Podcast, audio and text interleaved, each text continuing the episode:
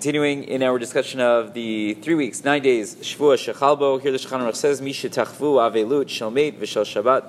Uh, sorry, Vishal Shabbato V'Yachvid Saro. If you have, God forbid, a situation where a person uh, lost a relative and they were in a, their period of mourning, and it's going to conclude uh, during the Shvuah Shechalbo, right? So let's say their Shloshim is going to conclude during the Shvuah Shechalbo, which means that their hair has uh, grown exceedingly long because they were already in a period of mourning before this period uh, of mourning.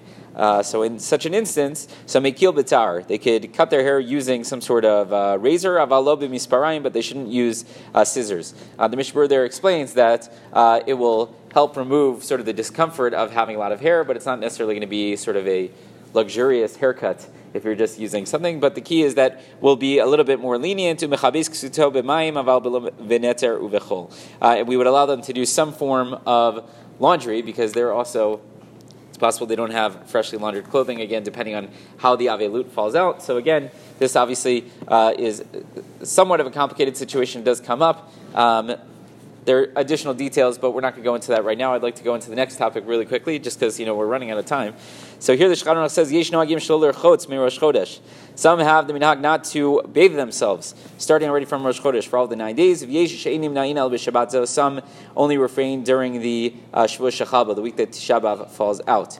So there is this idea of not washing uh, oneself, not showering, not bathing, so on and so forth. Uh, there is a, a, sort of equivalent idea when it comes to a person who, God forbid, is sitting shiva, that we have the same sort of idea. Now, how does that work? Modern day, uh, we talked about this a little bit in the past, so it's, it's complicated, obviously. In fact, the Mishnah says maybe we shouldn't even wash ourselves in cold water. He says soap, uh, soap, shampoo, whatever it is. He also says that becomes increasingly problematic. So what do we do?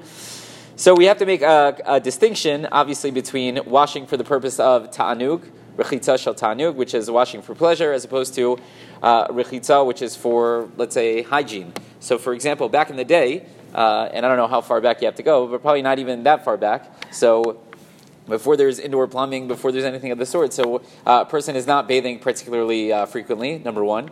Number two, when they go, it's like they go to the bathhouse, it's a whole big uh, fancy uh, thing. You spend three or four hours over the uh, over uh, time. You know, right? You spend a lot of time over there. It's a whole fancy what to do. Nowadays, that's not what we have, right? I think. I mean, I don't know. I don't know what you guys are doing at home, right? But most of us are showering not for the purpose of pleasure, but for the purpose of uh, hygiene, right? And uh, many of us are going to work, and if we're not showering for uh, nine whole days, I don't think people at work are going to be too impressed with the Jewish people. So there is a halach category of what's called istinus that we are sort of finicky uh, by nature, and that allows for some leniencies. So, without getting into too many of the complications, uh, each person sort of has to figure out what is necessary. At what point am I really showering for the purpose of uh, hygiene, and at what point is it, a, uh, you know, really just for tanug? I will tell you that you and you don't have to name names. There are probably people you know who like okay, if they miss one day of showering, you could still sit next to them, and there are other people if they miss one day of showering, you cannot be anywhere near them, right? So each person sort of has to make the judgment call on their own. If we want to make sure that we're not doing this for the purpose of tanug, so we shouldn't be showering in uh, scalding hot water. We should try to shower in water that is as cold as we can handle. Obviously, again, we're istanis, so I don't know how cold that is. I can't give you an exact temperature. That will also depend on the person, and we also should not be there, uh, be in the shower shower for a particularly long time, right? So if uh, typically it takes me 10 minutes to shower, if I get it down to five minutes, matov umanaim. There are other poskim that suggest maybe washing one uh, body part at a time as opposed to doing one's whole body. That also shows that some sort of change, some sort of difference. But uh, again, I'm not going to tell you that you can't shower for nine days. I'm not going to tell you you can shower every day of the nine days. But each person needs to figure out what it is exactly that is appropriate for, for these points so that it's clear that any rechitza that we're doing is not for the purpose of tanug, not for pleasure, not for delight, but for uh, pure hygiene. I will point out, Rav Shlomo Zalman once said that it's interesting that if, God forbid, you have a person who's in uh, Avelis, they're sitting Shiva for a parent, so often he found that he never got this question of, can I shower? But when it came to the nine days, so then everyone's like, can I, can I shower, right? He says, why is that? So it happens to be, he suggests that if God forbid a, person loses a parent, they feel that like they, they need to be part of the mourning process. As uncomfortable as it might be, they just feel like that is an expression of the love that they had for uh, their parents or their loved one, whatever it is. And he said that maybe we should strive to have that a little bit more when it comes to Beit HaMikdash. Obviously, it's a very different situation.